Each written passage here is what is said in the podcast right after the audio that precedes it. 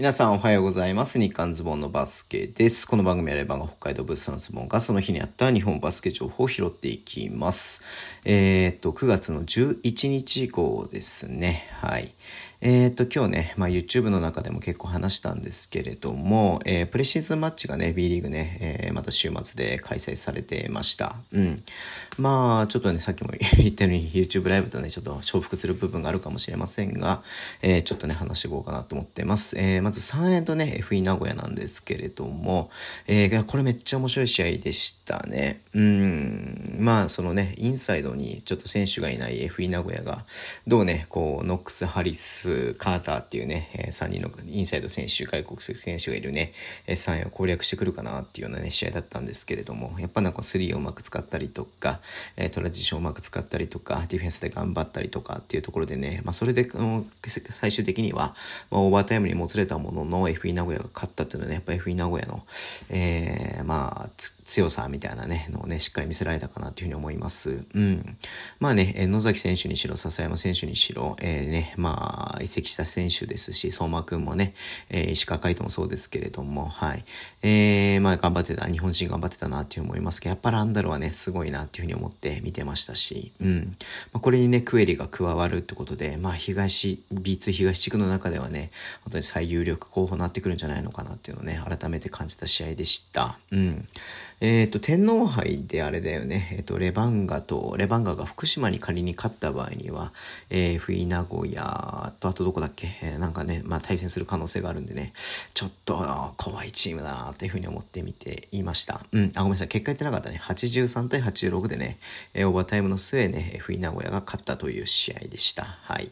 えー、で、あと奈良と滋賀ですけれども、101対ね、75で、えー、滋賀が勝っています。まあちょっとね、奈良も、ええ、選手がね、揃ってないインサイドの選手、外国籍もね、一人しかいないっていう中で、やっぱどれだけね、やるかなってもあったんですけれども、まあ、滋賀もね、まあ、まあルイス・ギルが初めて合流してからのね、試合っていうことで、まあ、いろいろ試してるなっていうのをね、すごい感じる試合でしたけれども、やっぱ1クォーターでね、まあ、あれだけ流れよくね、できたっていう、流れを持ってこれたっていうのはね、すごい良、えー、かったなっていうのを思ってますし、えー、3位、2位、3、4ってね、またいろいろ課題はね、見えた試合だったんじゃないのかなっていうふうに思って、えー、これもすごいいい試合だったなというふうに思います。うん。まあ、横江選手古巣だったしね、えっ、と、オマラも古巣だったし、まあ、そういった意味でね、まあ、この、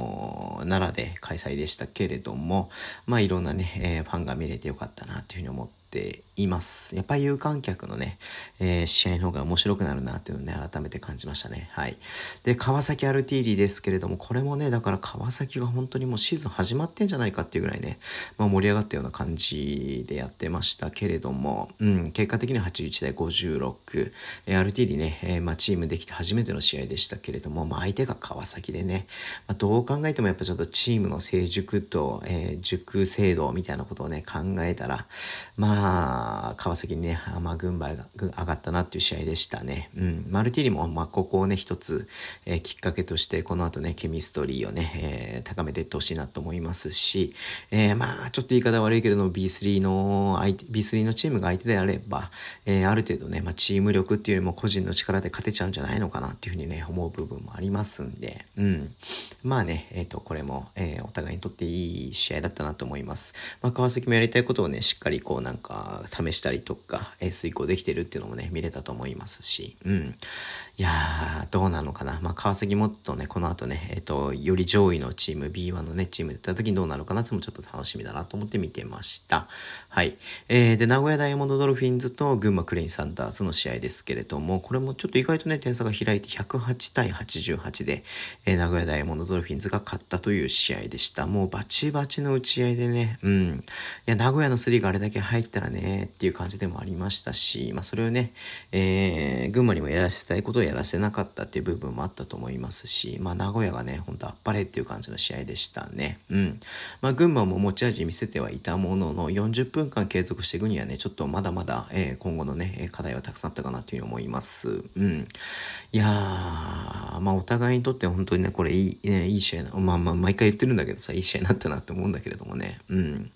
いやー、ちょっとね、群馬山もね、もう今シーズン、まあ B2 から上がってきて初めてですけれども、ただ戦力だけ見たらね、間違いなく B2 からちょっと上がってきたチームではなくてね、B1 で十分戦える選手が揃っているので、まあこの後ね、まあディフェンスの部分だったりとか、はい、えー、セットプレーの部分だったりとか、まだまだね、改善できる部分あるなっていうふうに思って見ていましたんで、群馬も楽しみだなと思ってます。いや、名古屋は強いね、これはね。外国籍3人がすごくいい選手だなっていうふうにね、改めて思ったんで、うん。い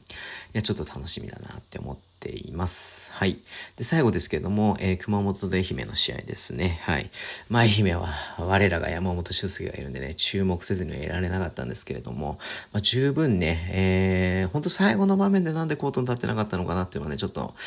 嫌だったなって思ってはいるんですけれども、はい。まあ、西のね、強豪と言える熊本に対してね、えー、まあ、しっかりとしした試合をして、80、えっ、ー、と、いくつだ ?88 対81か。うんでね、えー、ちょっと熊本には、愛媛は負けてしまいましたが、はい。えー、山ちゃんもね、多分この今日のね、アピールできるのは十分アピールできたと思うので、はい、もっともっとできるかなともちろん思っていますけれども、はい。えー、この後ね、えっ、ー、と、シーズンね、通じてプレイタイム伸びてくればいいなっていうふうに思って見ていました。ピックアンドロールもいいしね、ディフェンスも良かったですし、トラジションも良かったですし、まあ、ファールを使う、ファールをもらうね、まあ、良かったので、はい。まあ、愛媛もね、まだまだこれから、えー、チームがね、より良くなってくるかなと思いますので、楽しみにしています。はい。そんな感じでね、明日もプレシーズンありますんで、YouTube の方でね、話そうと思ってますので、ぜひお越しいただけると嬉しいです。Twitter でも情報を発信します。ぜひフォローお願いします。えー、YouTube もやってます。ポッドキャストもやってます。ラジオトークなどできる方はボタンを押してください。では、今日もお付き合いいただきありがとうございます。それではね、日曜日、いってらっしゃい。